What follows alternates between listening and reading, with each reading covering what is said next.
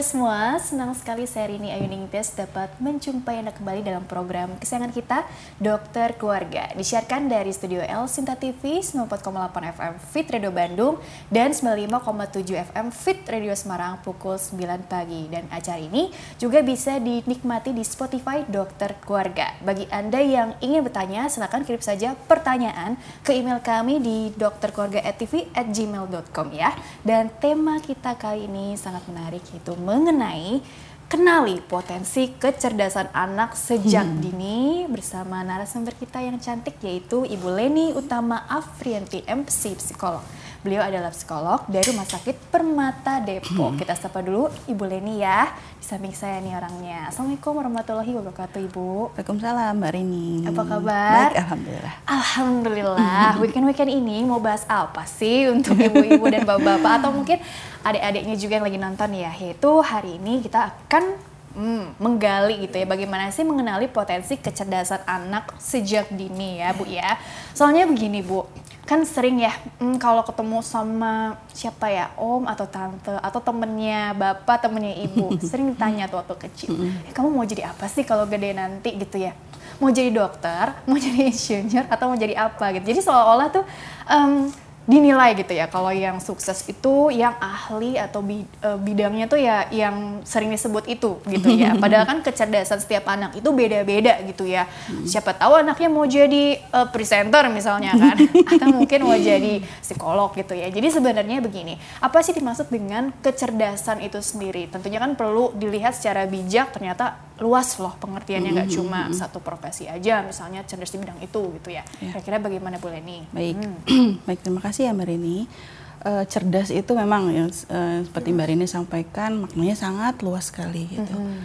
Jadi kalau misalkan ada peristiwa atau uh, apa sebuah kejadian kita lagi di mana ngumpul dengan keluarga, kemudian ditanyakan nanti gede mau jadi apa? Oh jadi dokter aja misalkan ya, atau jadi polisi aja, atau uh. jadi tentara aja mm -hmm. gitu ya itu memang bagus sebenarnya ya menstimulasi anak hmm. untuk berpikir bahwa oh iya nanti saya akan menjadi seperti ini. Oke. Okay. Ya. Kemudian um, kalau ditanya apakah itu bisa membangun kecerdasan anak. Hmm. Nah, itu sebenarnya kecerdas cerdas itu definisinya memang yang tadi sampaikan sangat luas. Terdiri dari beberapa aspek gitu ya. Hmm. Penyebabnya juga banyak gitu. Yeah kenapa seseorang itu bisa menjadi cerdas gitu. Mm -hmm. Tetapi mm, kita harus melihat bahwa cerdas itu bukan cerdas di matematika misalnya, ya atau dia cerdas di IPA saja gitu. Jadi ada memang teori yang menyebutkan yang terkini ya, ada Howard Gardner namanya, ya Profesor Gardner mengatakan bahwa ternyata cerdas itu sangat banyak sekali. Ya ada delapan Eh, kecerdasan ya, jadi multiple intelligence yang sebenarnya bisa kita kembangkan, kita gali dari anak-anak. Multiple intelligence gitu ya. Multiple intelligence. Jadi nggak cuma Pak lulu matematik gitu ya, enggak ya. yeah. Dulu aku waktu kecil juga nggak suka matematika gitu ya. Artinya kan yeah. ada kecerdasan lain gitu ya yeah, yang betul. bisa diasah, digali dan dikenali sih ya berarti tanda-tandanya. Karena hmm. tiap anak itu unik gitu ya. Hmm. Uh, mungkin ada contoh real nggak ya, Bu yeah, ya? Hmm, uh, yang bisa di-share nih. Hmm. Uh, contoh nama Rudi gitu ah, ya. Rudi. Rudi. ah, Rudi itu banyak sekali nama Rudi. Jadi hmm. ada Rudi Khairuddin. Hmm. Nah, itu jagonya di mana? Gimana tuh dia? ya kan, beliau jago di uh, memasak-memasak ya kuliner, gitu ya? Ah, koki. Chef, chef. Chef. Kemudian ada almarhum ya, B.J. Habibie kan, hmm. uh, ya. Beliau kan namanya Rudi ya. Rudi Habibie. Uh, Jadi beliau itu pinternya di uh, teknologi, teknologi ya, pesawat hmm. terbang. Kemudian ada lagi Rudi Salam. Hmm. ya kan? Kemudian ada lagi Rudi Hartono hmm. ya itu kan memang jago di bulu tangkis gitu hmm, hmm. nah artinya apa dari nama Rudi saja hmm. itu hmm. beragam gitu ya hmm, benar-benar beragam uh, apa uh, output dari kecerdasan yang ada hmm. gitu hmm. mereka itu bisa di kinestetik ya hmm. bisa di apa kemampuan teknologinya gitu okay. dia artinya uh, orang tua nggak perlu khawatir kalau misalkan anaknya uh, tidak terlalu jago ya dalam tanda kutip tidak terlalu bagus untuk nilai matematika tapi dia bisa uh, bagus untuk bidang yang lain. Nah, berarti mm -hmm. itu yang harus disupport. Okay. Ya, gitu. Jadi jangan judge bahwa oh, anak saya bodoh bu karena dia nggak oh, bisa matematika. Aduh, tega banget mm -hmm. deh. karena beberapa orang tua tuh masih berpikiran seperti itu mm -hmm. gitu, masih menggunakan teori masa lalu ya Waduh, yang pemikiran yang, jadul tuh udah usang ya yang mengatakan bahwa intelijensi itu memang yang, yang jago yang tadi padahal uh. sebenarnya sangat luas sekali oke okay tadi balik lagi ya kecerdasan itu uh, banyak gitu ya nggak cuma di matematika. Memang ada ada berapa sih tadi ada kinestetik ada delapan. Ya. Ada delapan. Hmm. Oh ya coba apa aja tuh ya. satu persatu dibahas. ya yang pertama yang matematika ya, hmm. yang logis gitu. Ya, pastinya, matematika. Ya berarti kemampuan hitungnya cepat. Oke, okay, matematika kemampuan hitungnya. Hmm, jadi, jadi uh, lebih logis atau lebih rasional ya, kan? gitu. Kalkulatif ya. lah istilahnya hmm, gitu ya. Dan okay. biasanya tipe yang seperti ini tuh sangat runtut dan sistematis. Oh, ya. otak kirinya dominan, dominan nih kayaknya. Oke. Okay. Ya, jadi kemampuan dia menganalitis gitu hmm. sangat bagus gitu. Oke. Okay. Jadi memang ada alat tes yang bisa melihat itu kemampuan uh, aritmatik atau hitungannya itu bagus hmm. atau tidak gitu. kalau anak, dong. Mm, jadi kalau anak-anak yang cepat uh, responnya ketika hmm mendapatkan pertanyaan kemudian dia langsung menjawab hmm. gitu uh, berarti itu cukup bagus gitu oh. dan jawabannya tepat nah okay, itu okay. kita beri nilai plus berarti memang bagus di matematika eksak gitu, gitu ya yeah. yang pasti pasti uh, gitu ya betul. pasti gitu ya hmm. selain matematika berarti apa lagi itu oh ada, yang kedua sekarang ada berbahasa bahasa wah Hmm. ya, berbahasa ini yang yang pintar ngomong gitu ah, gitu kan. Wow. Kan nggak semua orang uh, bisa menyusun kata demi kata hmm. ya dengan indah, kemudian bisa dicerna oleh pendengarnya. Oh, ada yang gitu. puitis juga bisa juga ya. ya jadi kemampuan uh, kemampuan bahasa ini yang jago pidato hmm. gitu ya, bisa hmm. berceramah tanpa teks tuh dia bisa ngomong gitu. Okay bagus sekali. Mungkin kalau gede jadi orator kali ya. Iya benar-benar. Jadi ingat bapak Soekarno gitu ya. Hmm, jadi pinter gitu memang bagus gitu. Uh, berbahasa bahasanya bagus mm, gitu. Kemudian bahasa hmm, terus apa lagi tuh? Kemudian ada kinestetik hmm, ya kinestetik. yang menggunakan apa cerdas di orga, apa alat tubuh tubuhnya gitu. Gerak gerak ya gerak. Oh. Ya, hmm. jadi uh, ya seperti tadi ya Rudi Hartono beliau tuh jago gitu ya. Hmm King of Smash ya kalau nggak salah. ya jago di atlet uh, lah ya uh, intinya gitu ya profesi. Berarti memang hmm. orang anak yang energinya besar mungkin hmm. bisa kita alihkan ke sini. Hmm. Kenapa? Hmm. Karena dia senang gitu. Jadi nanti belajarnya kita kondisikan dengan gerak gitu. Hmm. Nah, gitu. Jadi memang harus dikondisikan gaya belajarnya seperti apa ya oh. sesuai dengan kecerdasannya dia. Dia memang bagusnya di mana nih hmm, gitu. Hmm. Hmm. gitu. Selain kinestetik berarti yang keempat. Yang keempat hmm. apa ya? Uh, intrapersonal. Ah. Ya, intrapersonal itu memahami diri sendiri. Nah, mm. ini juga uh, dalam ya artinya. Mm, mm, Dia bisa memahami apa yang saya mau mm. gitu kan. Seperti filsuf dong ya. ya. apa yang mm. tidak boleh, apa oh, yang oh. boleh gitu. Mm. Ini anaknya cenderung uh, lebih matang gitu di usianya. Mm. Jadi dia sudah mengenali bahwa oh ini nggak boleh, ini boleh, dia tahu itu gitu. Oke. Okay, Jadi ya. dia bisa membatasi dirinya gitu kan terhadap hal-hal yang mungkin negatif. Jadi ada boundaries yang bisa dibangun ya. gitu ya. Tapi ini lebih ke diri sendiri ya. Ke diri sendiri. Uh, ke dalam gitu ke ya? dalam. ya. Oke. Okay, jadi bagaimana dia tuh melihat dirinya itu apa siapa begitu juga hmm, iya hmm, gitu wow luar biasa. itu termasuk kecerdasan karena nggak hmm. semua orang bisa paham dengan dirinya Bener -bener. ya bahkan kita orang dewasa pun coba tanya kamu udah kenal belum dengan dirimu sendiri masih bingung oh jawabnya oh, iya. gitu kan. Belum mengenali jiwanya seutuhnya gitu ya. Itu intrapersonal. Berarti ada yang inter interpersonal ya? interpersonal. Iya. berarti ke sesamanya nih ya atau... interpersonal kemampuan bersosialisasi hmm. gitu kan. Orangnya asik gitu ya. Mm-hmm. bisa diajak ngobrolnya enak wow. gitu. Ini orang interpersonal. Oke okay, ini kalau apa ya kalau gedenya mungkin cocoknya jadi human relation mungkin. PR PR, PR gitu, humas, ya. humas gitu ya. juru bicara gitu ya. hmm. Kenapa? Karena okay. dia bisa gitu uh, apa, mengenali orang lain, mengenali lawan bicaranya hmm. gitu kan, mengenali emosi lawan bicaranya sehingga enak gitu diajak ngobrol hmm. gitu. Bahkan hmm. sampai mengenali emosi Betul. gitu ya. Hmm. Jadi mudah beradaptasi juga iya. sih dengan orang-orang Orang-orang seperti ya. ini gampang beradaptasi. Jadi kalau misalkan dia dari SD ke TK itu nggak perlu di tungguin lagi tuh anak gitu ya karena dia udah bisa mungkin ya. Berani Karena dia gitu ya. sudah bisa beradaptasi penyesuaian dirinya baik gitu. dia Keren mengenal deh. lingkungannya dengan baik gitu. Saya tahu bahwa guru-guru akan menjaga saya. Saya punya banyak teman. Jadi mama ya udah mama pulang aja gitu. Wah positif ya. Heeh, jadi bagus sebenarnya. Bagus ya. Oh oke. Tadi ada matematika, terus kecerdasan bahasa, words ya melalui kata-kata kinestetik, intrapersonal, interpersonal. Ya. Eh, apalagi tuh ya? Ada. Ada yang naturalis. Naturalis ini Ya, apa? Naturalis itu ya kemampuan dia untuk memahami alam. Hmm, wow. Ya, ini Senangnya biasa- di outdoor. Hmm. Di outdoor gitu. Dia senang gitu. Jadi kalau anak-anak tuh senangnya berkebun gitu Hmm. ya, dia senang memelihara hewan. Ya karena nggak semua orang juga bisa anak-anak kecil ya itu Hmm. kadang ngelihat tau gak sih kayak ayam yang suka diwarnain itu kan suka gemes. nah ya tapi kalau anak ini dia akan menjaga anak dirawat, dilindungi, Iya, oh, mengayomi hewan-hewan atau mengayomi. tumbuhan-tumbuhan Iya, ya. betul. Jadi semesta gitu ya. Jadi dia benar-benar eh, apa ya? Benar-benar tadi bisa Ya. mensyuk- bukan mensyukuri sih. Artinya bisa tadi ya menyayangi yang ada di sekitarnya Iya, itu ya betul. tadi ya. Oke, matematika, bahasa, kinestetik, intrapersonal, interpersonal, naturalis. Eh, berarti yang ketujuh dan kedelapannya apa Yang, ini? pert- eh, yang ketujuh itu ada kemampuan musik, Hmm. ya kemampuan musik.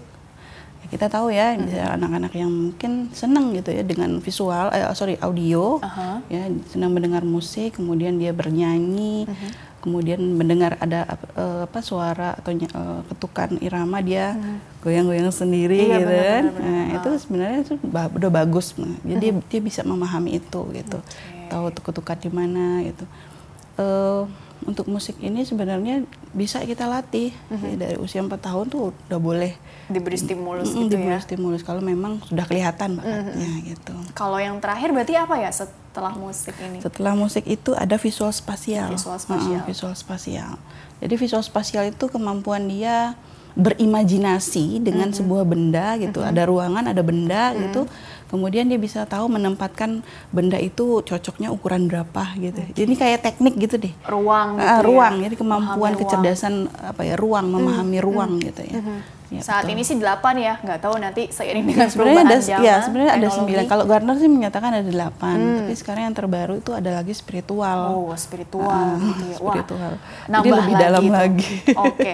Oh, tapi ini beda dong konsepnya dengan kan ada eh, sering tuh ya kita lihat atau dengar atau baca atau apa gitu ya. Eh, kecerdasan emosi, kecerdasan Oh, ya. mm, intelektual, ya kan IQ, terus IQ gitu ya. I- Terus apa lagi ya? Iya, spiritual juga kan ini yang apakah itu konsep yang dimaksud atau mungkin ini bisa tambahan buat yang nggak tahu juga sih ya namanya ilmu berkembang Iya, terus ya ha. banyak banyak ini deh. Ya karena itu versi. kalau Gardner memang menyebutkan delapan Hmm. gitu kan. Cuman ada lagi yang terbaru ada tambah satu lagi spiritual. Hmm. Tapi kalau disebutkan kecerdasan emosi itu berbeda beda lagi. Hmm. Jadi dari delapan itu sebenarnya mereka itu bagus mungkin ya kecerdasan emosinya hanya Hmm. belum termasuk ke dalam itu gitu. Cerdas emosi sebenarnya penting Hmm. ya Eh, ketika dia beranjak dewasa emosi menjadi apa ya sebuah hal yang memang menjadi dasar untuk dia bisa bersosialisasi lagi ke depan gitu. Oke, bakat ini sebenarnya su- sudah bisa dilihat tuh mulai mulai mulai usia Hmm. berapa? Apa mungkin satu orang tuh bisa banyak atau semuanya Oh, iya, gitu? iya. Semuanya gitu, delapan delapannya apa mungkin gitu ya? Ada yang menonjol, Oh. biasanya ada yang menonjol. Ada yang dominan ya. lah ya. Ada yang dominan dari delapan itu gitu. Hmm. Misalnya dia jagonya matematika, ya sudah berarti untuk bidang lain dia juga oke, tetapi lebih menonjol di situ. Hmm. Oke. Nah kemudian eh, apa ya dari usia berapa begitu? Hmm. Kalau dalam tes psikologi sebaiknya memang di atas 12 ya 13 14 tahun Oh, ke remaja. atas, ah. Oh. Nah, untuk di bawah itu apa ya? Mereka itu belum mengkristal gitu. ya. Oh. Ah, ah. Artinya eh, kemampuan kognitif juga baru saja, saja berkembang Mm-hmm. gitu ya. Mereka masih banyak stimula butuh stimulasi, masih Mm-hmm. butuh banyak eh, pengalaman ya dari sekitarnya dari orang tua dan mereka butuh dikondisikan dibelajarkan mengenai hal-hal yang mereka sukai gitu. Hmm, jadi istilahnya dikasih al- bukan alternatif sih, cuma dicoba nih, Iya. dirangsang Iya, gitu ya. distimulus gitu ya, Semuanya diberikan ini ya, stimulus. tipe-tipe Mm-mm. kecerdasannya ini Mm-mm, gitu ya. diberikan stimulus. Agar nanti ketika di usia 12-13 seandainya memang tertarik gitu ya untuk biasanya mencari tahu kelihatan. apa sih yang paling dominan tadi gitu ya. Itu bakal ketahuan mana yang menonjol gitu ya.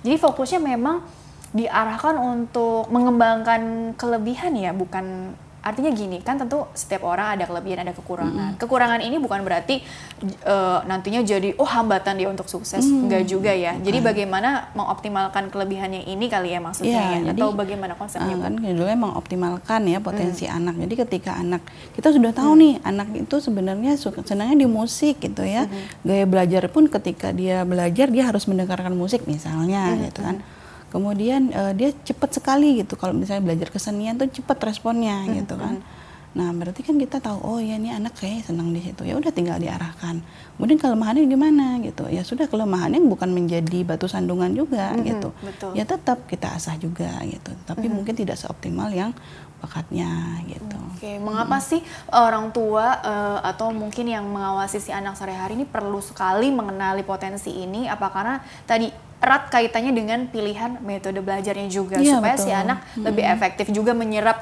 stimulus yang tadi hmm. diberikan oleh orang tua ya tentunya. Misalnya kan tadi ada anak yang tipenya lebih ke mendengarkan ya, atau apa gitu ya. Hmm. Jadi ini kaitannya bagaimana tuh Bu kalau bisa dijelaskan ya, ke pilihan ke, metode hmm. belajar? Hmm. Ya jadi uh, gaya kondisikan aja gaya belajar dengan hmm. uh, apa ya, kondisikan gaya belajar anak dengan kemampuan anak gitu kan. Hmm. Jadi misalkan dia senangnya uh, visual gitu ya, hmm. dia lebih uh, melihat gitu. Hmm. Uh, jadi kalau ada anak yang memang harus melihat bendanya dulu, hmm. melihat gerakannya dulu, baru bisa memahami gitu kan. Okay. Kemudian ada berikanlah contoh-contoh, misalkan coba lihat uh, misalnya ada Aceh gitu, hmm. tapi dia nggak tahu Aceh itu di mana gitu ya. Nah makanya harus ada petanya gitu ya, hmm. ya, diperlihatkan petanya. Oke, okay. jadi, jadi lebih visual bisa uh, jadi. Iya, hmm. jadi kalau dia cerita apa apalagi ini ada apa ya sebuah benda misalkan hmm. apel nah anak yang nggak tahu apel hmm. misalkan hmm. nah lihatkanlah benda apel ini ini apel hmm, gitu okay. dipegang gitu nah, disentuh gitu, gitu ya ini okay. untuk anak-anak yang usia dini ya uh -huh. tapi kalau untuk remaja biasanya mereka kemampuan kognitifnya di atas 8 tahun tuh sebenarnya udah mulai bagus uh -huh. gitu ya jadi eh, bagaimana cara mengembangkan metode belajarnya ya sebenarnya udah tahu nih. Ini anak ini berarti kalau uh, usia 8 tahun itu kelas 3 SD ya. Uh -huh. Kelas 3 atau kelas 2 SD. Berarti kemampuannya sudah mulai bagus ya sudah tinggal bagaimana guru uh, tahu bahwa oh anak ini seperti ini jadi uh -huh. ya. Uh. Jadi orang guru bisa maksimalkan dengan cara belajar si anak okay. gitu. Kemudian tambah lagi di rumah. Uh -huh kebanyakan orang tua itu menyerahkan sepenuhnya kepada guru gitu. Kalau di sekolah itu paling cuma berapa jam sih belajarnya gitu kan. Sisanya kan di rumah. Jadi orang tua juga harus match nih dengan gurunya. Oh, anak saya seperti ini selaras nah, gitu ya. Iya, jadi okay. uh, di rumah ya dibelajarkan dengan cara yang sama gitu, jangan okay. sampai salah.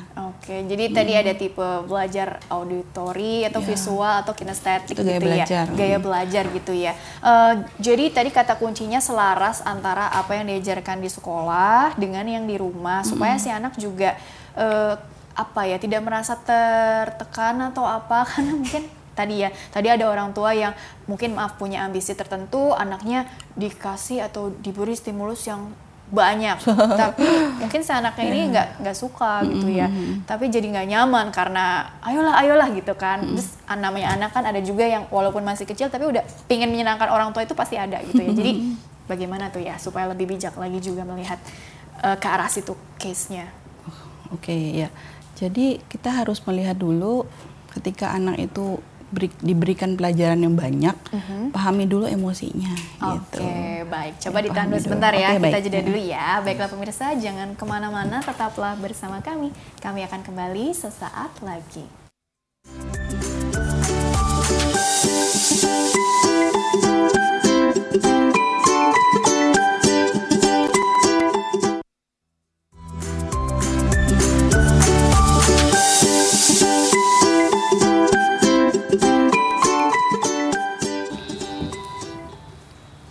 Ya pemirsa terima kasih Anda masih bersama kami di program Dokter Keluarga. Masih bersama dengan Ibu Leni Utama Afrianti MC Psikolog. Beliau adalah psikolog dari Rumah Sakit Permata Depok Untuk membahas mengenai bagaimana mengenali ya potensi kecerdasan anak sejak kini ya. Baik Bu Leni, tadi kan hmm, kita sedang membahas gitu ya Bagaimana sih orang tua tuh jangan sampai deh gitu ya terlalu apa dalam tanda kutip ya mempush gitu ya mm-hmm. si anak atau putra putrinya karena hmm, tadi kan anak kan lagi proses belajar nih menerima stimulus mm-hmm. dan maunya yang menyenangkan dong biar prosesnya juga lancar gitu ya tapi tadi ibu bilang uh, makanya kenali kecerdasan emosional anaknya juga ya yang hmm. perlu dibangun hmm. gitu ya. Nah ini maksudnya apa sih? Mungkin dilanjutkan deh dari yeah. yang pembahasan di segmen awal. Oke. Okay. Hmm. Kalau uh, lima tahun jadi masa golden age hmm. itu memang kita harus berikan stimulus apa pun kepada anak yang positif apa pun tentunya. tuh yang positif ya hmm. untuk membangun atau membangun connect aktivitas ya, eh, sel-sel di otak. Wow, luar gitu. biasa. Itu kan ada miliaran sel yang berkembang mm. ya di usia 0 sampai 5 tahun. Nah, apakah 5 sampai ke sini itu nggak berkembang? Ya berkembang juga gitu. Tetap kita berikan stimulasi. Yang saya sampaikan tadi di bawah 12 tahun itu kemampuan anak kan belum mengkristal. Mm-hmm. Potensi anak itu belum belum belum belum kuat mm-hmm. gitu ya. Tetapi nanti ketika dia 12 tahun stimulus sudah diberikan yang positif maka akan semakin menguatkan dia saya ingin menjadi ini, saya ingin menjadi ini begitu. Nah, orang tua sebenarnya uh, ngepus anak tuh boleh sebenarnya uh -huh. ya. Ngepus tapi dalam arti yang positif. Ngepus itu boleh memberikan sti uh, stimulasi apa pun asal itu positif dan membangun uh, ke uh, kepercayaan diri anak. Karena ketika anak bisa melakukan satu hal dan itu positif, ketika dia bisa mandiri, dia akan menjadi percaya diri, hmm, gitu kan? Nah, ya. nah itu kenapa itu bisa terjadi ya? Karena uh, orang tua mungkin bisa melihat bahwa anak ini baik, uh, secara emosi sudah enak gitu. Hmm. Jadi kalau ngepus anak ya lihat-lihat juga gitu hmm. ya. Hmm. Uh, emosi anak seperti apa gitu. Situasi. Anak itu harus happy dulu untuk bisa menerima pelajaran. Hmm. Jadi pandanglah dia sebagai seorang individu, jangan pandang dia sebagai anak usia 10 tahun, jangan pandang dia sebagai anak 8 tahun, tapi pandanglah dia sebagai individu, pahami kebutuhannya mm -hmm. gitu. Jadi pemilihan mm. kata juga sangat ya, berpengaruh sesuai, ya, ekspresi ya, orang tua gitu betul, gitu ya. Betul. Uh, supaya si anak ini bisa merekam sesuatu yang tadi positif ya. Jadi mm -hmm. oh ini kegiatan yang menyenangkan nih ketika dikasih stimulus mm -hmm. tersebut gitu. Mm -hmm. Jadi bagaimana juga sih untuk merangsangnya tadi gitu. Mm -hmm. Kecerdasan ini kan tadi ada delapan mumpung belum mengkristal tadi ya. Jadi yeah. siapa tahu uh, semakin banyak stimulus nanti banyak nih dominannya gitu kan. Insya Allah nanti jadi anak yang tumbuh jadi lebih percaya diri, yeah, lebih betul. sukses dengan kemampuannya yeah. dia gitu ya. ya hmm. Jadi dari delapan kecerdasan tadi sebenarnya di usia muda ya sedini mungkin tuh di diberikan saja gitu hmm. nggak masalah kok nggak harus oh nanti jago matematika berarti kan matematika ini nanti usia tujuh hmm. tahun belajar matematika hmm. ya nggak begitu gitu hmm. tapi maknanya usia empat tahun ya cerita aja ini papa punya gitu kan punya kelereng gitu. Hmm. jadi berikan soal cerita gitu papa punya rambutan gitu. mm-hmm. kemudian uh, adek juga mau rambutannya gitu mm-hmm. kemudian papa kasih ke adek ayo tinggal berapa tapi oh. dengan cara-cara ini ada rambutannya loh gitu diajak ah. bercerita sambil apa ya iya. bermain sambil belajar nah itu gitu juga ya? mendekatkan kedekatan hubungan emosional antara orang tua dan anak okay. gitu jadi nggak sepenuhnya diberikan ke guru gitu. Jadi empat tahun di rumah pun sebenarnya bisa kita gitu, lakukan. Mm -hmm. Seperti uh, bercocok tanam gitu mm -hmm. kan, nanam bunga di depan rumah. Mm -hmm libatkan anak gitu. Hmm. Nah ini tanaman gitu ya. Kemudian ajarkan bahwa tanaman juga butuh makanan. Nah hmm. jadi seperti itu. Ini untuk kecerdasan misalnya naturalis, naturalis atau hmm. apa gitu hmm. ya. Oh intinya ini sebenarnya dilihat dari contoh sehari-hari aja iya, ya. Konsep-konsep sederhana aja, nggak usah yang ribet-ribet memikirkan apa ini stimulusnya gitu nggak. Iya. Soalnya kan hmm. memang sekarang kan maaf ya zaman sudah semakin canggih. Ya. Uh, hmm. Mungkin orang tua pun juga lebih banyak menghabiskan waktunya dengan gadgetnya mungkin karena urusan pekerjaan atau urusan sosial sosialisasi atau apa gitu ya. Jadi memang e, lebih ke arah situ sekarang nih aku aku perhatikannya gitu ya. Jadi bagaimana sih supaya mungkin teknologi atau era yang semakin modern hmm. ini juga nggak overlap gitu nggak tumpang tindih dengan stimulus yang sebenarnya tadi ya sederhana aja sih gitu. Ya kalau untuk anak lima tahun ke bawah ya sebenarnya teknologi nggak terlalu ini ya menjadi alat bantu gitu. Hmm, hmm. Yang penting bagaimana anak itu dekat dengan orang tua ya lakukan saja aktivitas bersama-sama gitu. tadi. Iya, jadi ya. gadget sih nomor sekian hmm, gitu ya. Hmm. Jadi orang tua memang harus melibatkan anak untuk semua aktivitas, misalnya masak yuk gitu, atau hmm. uh, lagi jalan ke mana, coba ada berapa rumah yang kita lewatin tadi hmm. gitu kan, rumah siapa siapa siapa jadi anak tuh tahu aja, gitu. Itu tadi spasial. Uh, itu kan daya ingat juga, hmm. ya kan? Sebenarnya sederhana sekali hmm. gitu. Hmm, hmm. Atau uh, tadi mama masak gitu, bikin sayur misalnya. Hmm. hmm. Ayo bumbunya apa saja okay. gitu. Tapi sebelumnya anak dilibatkan untuk masak bersama hmm, gitu. Hmm, Oke. Okay. Ya. Uh, jadi sebenarnya kan oh termasuk juga kecerdasan tadi bahasa atau apa mungkin ya. baca dongeng atau ya, apa kan dengan banyak lah mendongeng contohnya. dua arah hmm. gitu, jangan satu arah. Ini mendongeng ini uh, si ibu pakai boneka tangan ya. Mm-hmm. Jadi anak juga nggak apa-apa, kasih juga boneka tangan gitu. Okay. Nanti bercerita gitu. Jadi siapa, jadi siapa gitu kan. Kemudian nanti dia akan berimajinasi gitu mengenai uh, apa boneka yang dia pegang mm-hmm. gitu. Sebenarnya hal-hal yang simple gitu simple ya. Sekali. Tapi ini rutin mm-hmm. setiap hari di, dikasih stimulusnya ya, betul. biar anak juga merasa terbiasa ya, juga gitu betul. gitu ya. Uh, tapi kan gini, orang tua juga kecerdasannya berbeda nih dengan si anak gitu ya. Misalnya anaknya cerdas musik gitu tapi orang tuanya nggak bisa main musik aduh gimana ya supaya anak aku ini hmm. bisa optimal tumbuh uh, potensinya oh, ini, iya. tapi aku nggak bisa memfasilitasi nih sebagai orang tua. Berarti oh. ini apa memang saatnya di, dileskan oh, gitu? Itu kan iya, kan bisa iya. jadi solusi juga. Jadi stimulusnya kan nggak cuma dari rumah aja ya, tapi hmm. peran-peran hmm. dari orang-orang sekitar juga bagaimana yeah. juga nih. Kalau usia 4 tahun sebenarnya nggak apa-apa kalau orang tua yang mampu untuk memberikan anak les gitu -hmm. di luar rumah terkait dengan musik tadi ya silakan saja nggak masalah. -hmm. Carilah tempat les yang memang uh, kurikulumnya bagus gitu -hmm. dan tahu psikologis anak itu yang penting gitu kan. Karena kalau empat tahun tuh motorik halusnya memang harus sedang dibelajarkan gitu ya -hmm. agar uh, terlatih gitu terampil gitu khususnya untuk piano dan sebagainya. Nah kalau misalnya orang tua yang nggak suka musik, sebenarnya mungkin orang tua suka musik ya, hmm. cuman tidak terlalu interest gitu hmm, ya. Juga. Nah jadi nggak apa-apa dari ketukan gitu, pakai gelas, ya, pakai uh, sendok gitu, hmm. tek tek tek ya itu oh ya itu ketukannya. Jadi hmm. ketika ada tek anaknya ngangguk gitu kan. Nah usia tiga tahun, empat tahun tuh sudah bisa sebenarnya. Jadi nggak harus yang mahal. Tapi nggak apa-apa kalau misalnya orang tuanya iya nggak harus ya. Maksudnya bisa mem memanfaatkan yang benar-benar sekitar iya, gitu ya. Kreatif.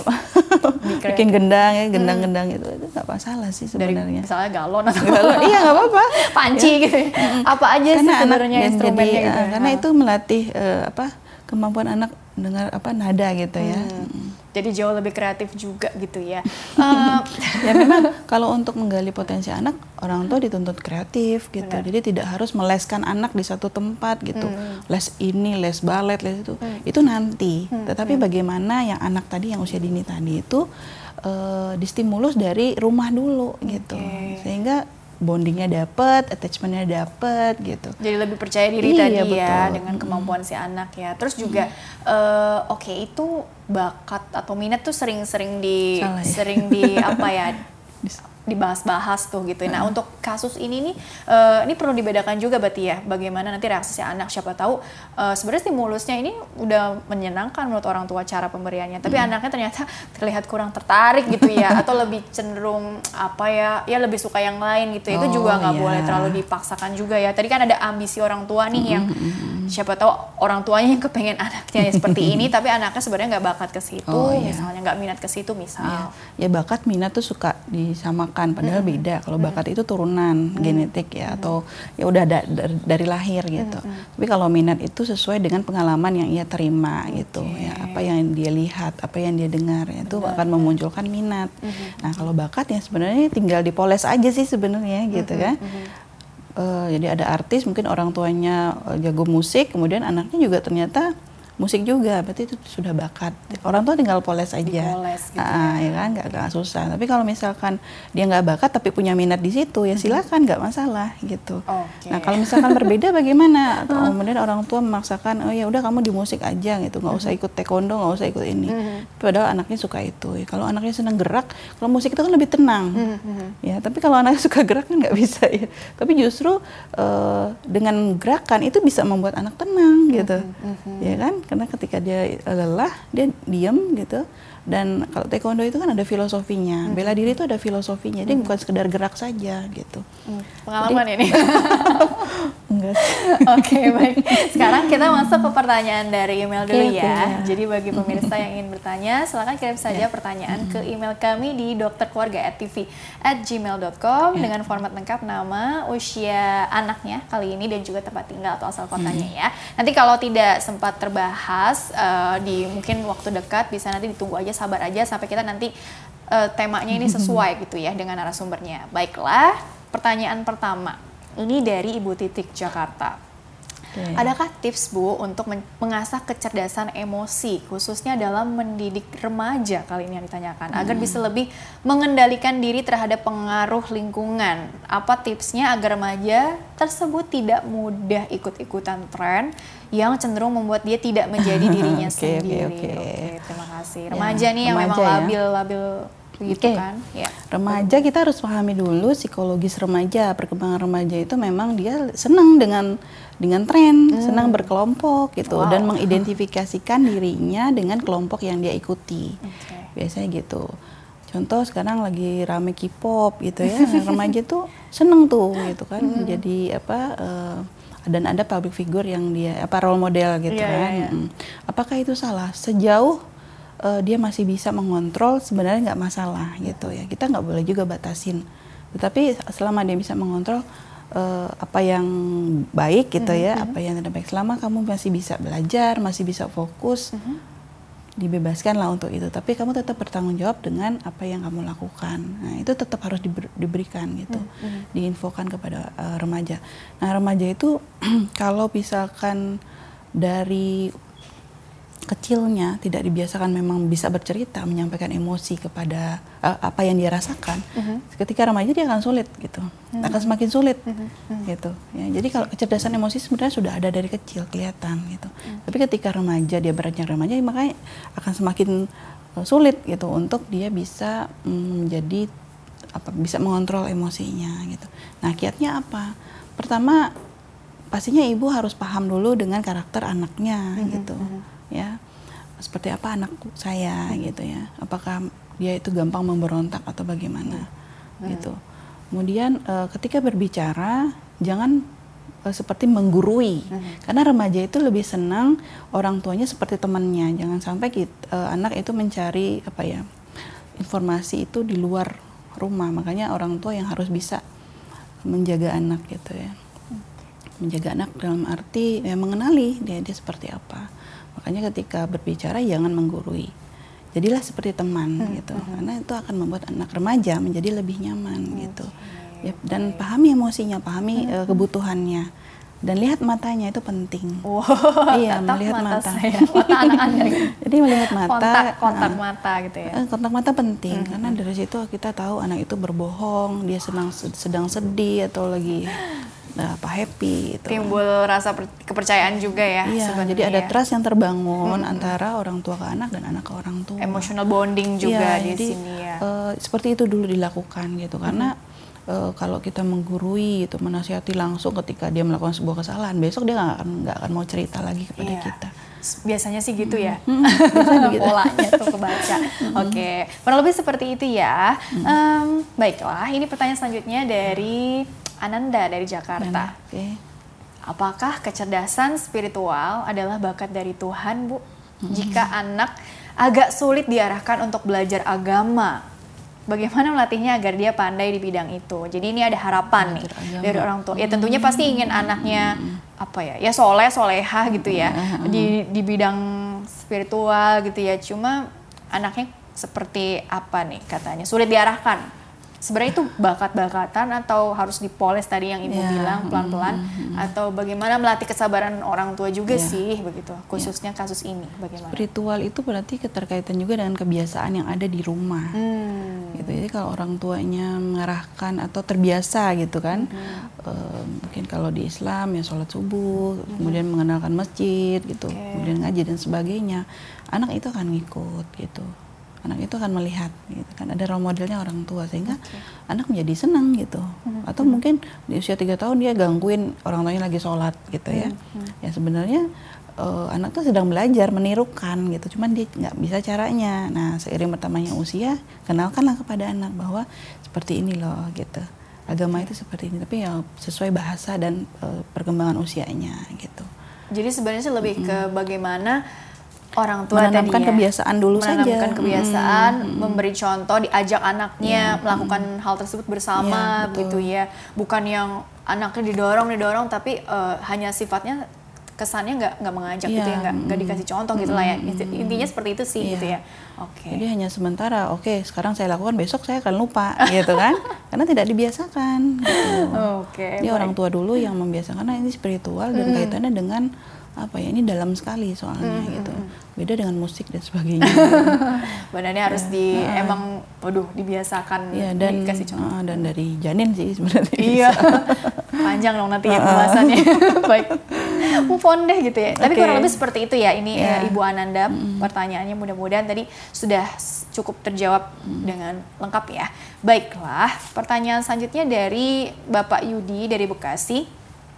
Mungkinkah metode selalu mengiming-imingi hadiah Oke. pada anak jika berprestasi atau ranking di sekolah bisa berdampak buruk pada anak katanya. Misal anak cenderung menjadi overachiever atau merasa terlalu ambisius untuk mencapai keberhasilan saat dewasa nantinya.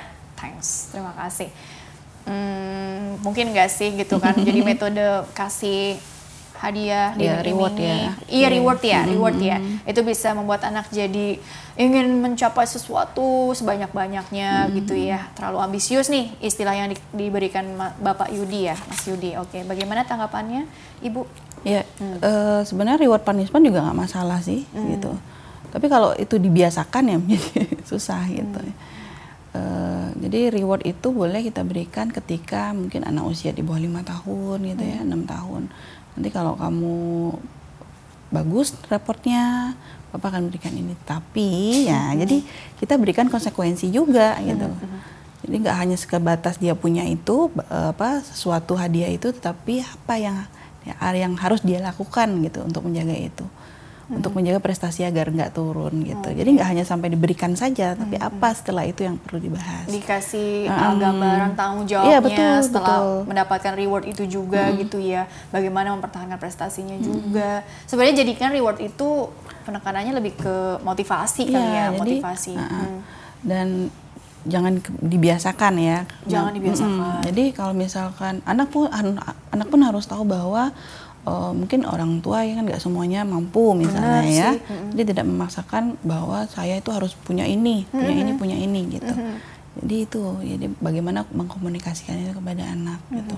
Jadi reward sebenarnya nggak masalah asal ada lanjutan kalimat yang diberikan setelah itu Oke. gitu.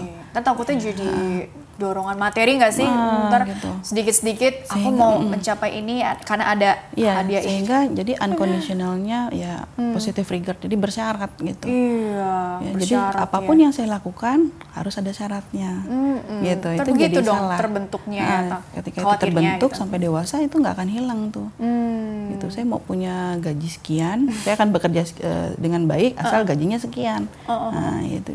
Jadi ada untung itu. rugi ya kalau Iya, mau melakukan sesuatu atau itu. ntar mau berteman sama ini ada untungnya nggak dia? Nah, gitu. iya. Kan nggak baik ya Jadi, seperti itu ya. ah. Hmm, Oke, ini Itu ji- jadi- bisa jadi ah, lebar ke mana-mana iya, nih ya. Jadi Oke. negatif. Oke, baik. Jadi lebih ke tadi sekali lagi diajarkan ini sebagai motivasi, tapi Hmm. di- diberi tanggung jawab juga ya kalau udah mendapatkan ini apa yang bisa kamu eh, apa ya lanjutkan seterusnya gitu ya. Hmm. Iya, jadi kamu harus eh, ya nanti apa ra- nilai raportnya bagaimana gitu ya. Itu pokoknya diberikan bayangan seperti itu. Bukan berarti santai-santai karena Ah, sudah kemudian, berprestasi iya, nih. Dan misalnya kalau games kamu bolehnya main di hari apa gitu. Hmm. Jadi tetap dibatasi gitu. Oke oke. Oh baiklah ibu kita jeda dulu sebentar ya. Nanti dilanjutkan di segmen terakhir ya. Dan pemirsa jangan ke mana-mana tetaplah bersama kami. Kami akan kembali sesaat lagi.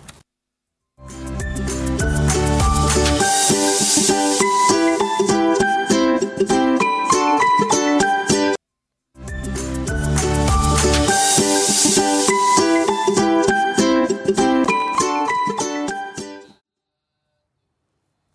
pemirsa terima kasih Anda masih bersama kami di program Dokter Keluarga masih membahas mengenai kenali potensi kecerdasan anak sejak dini bersama dengan Ibu Leni Utama Afrianti MC psikolog psikolog dari Rumah Sakit Permata Depok. Nah, Ibu hmm, sebelum ke kesimpulan satu pertanyaan lagi deh gitu ya. Sebenarnya sih oh dilihat dari kecerdasan tadi ada delapan bahkan bertambah lagi kecerdasan spiritual tadi istilahnya seperti itu kan itu keren banget ya kalau kalau misalnya yang dominan nih banyak gitu ya.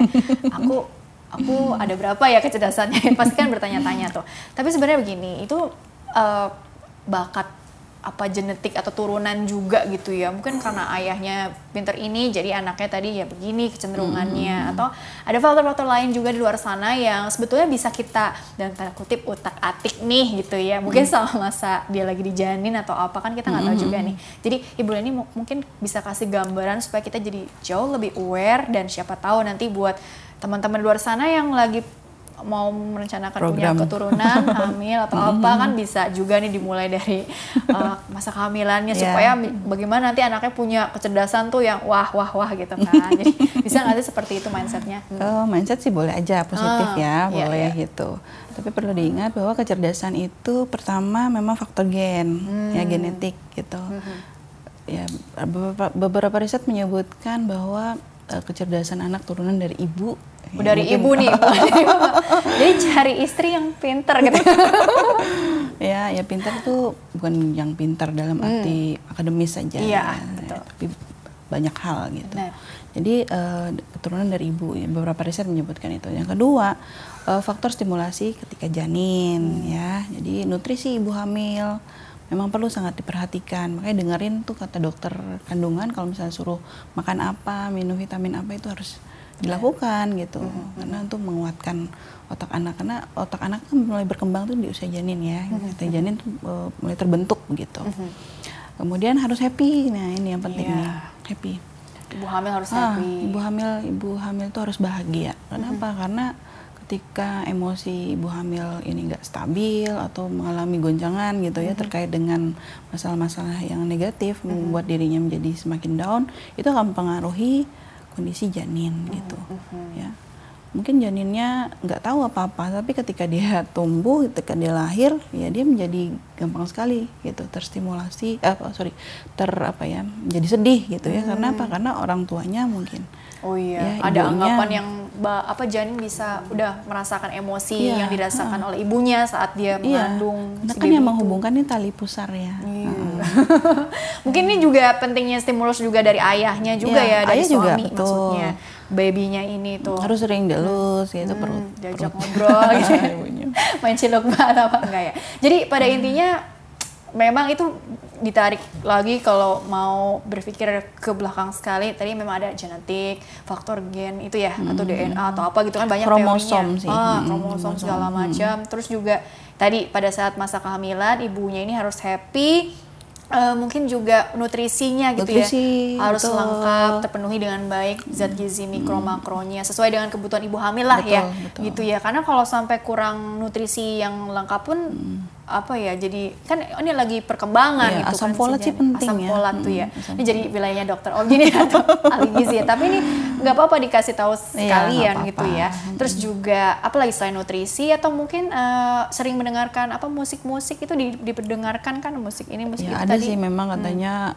hmm. ya, mit, saya nggak tahu ini mitos apa fakta tapi hmm. nggak tahu risetnya belum jelas gitu hmm. ya. hmm. ya tapi selama masih positif sih nggak masalah ya hmm. mendengarkan musik klasik hmm. gitu ya ketika kalau di Islam mendengarkan Al-Quran ya, itu ya, bayi lebih tenang gitu. Ya kalau kita dewasa itu kalau logisnya kalau kita mendengar musik klasik itu memang gelombang otak tuh jadi tenang kan gitu.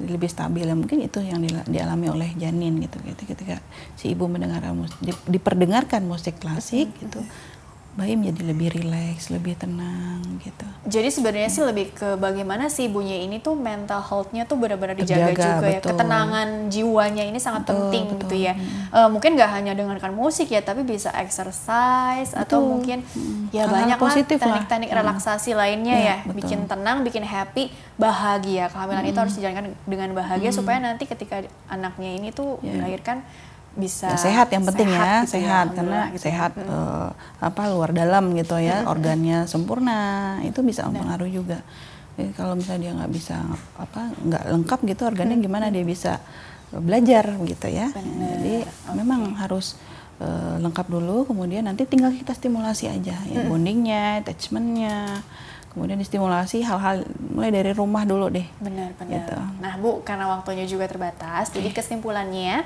singkat saja mengenai tema hari ini. Bagaimana mengenali atau tadi kenali potensi anak sejak dini ya, ya kecerdasannya itu seperti apa sih gitu ya? Hmm. Silakan singkat ya, saja. Ya, jadi sebenarnya anak itu berlian gitu. Hmm. Mereka tuh sudah punya apa ya sesuatu. Ya, wow. Ya, tapi berlian. Kita, betul betul. Permata. Permata.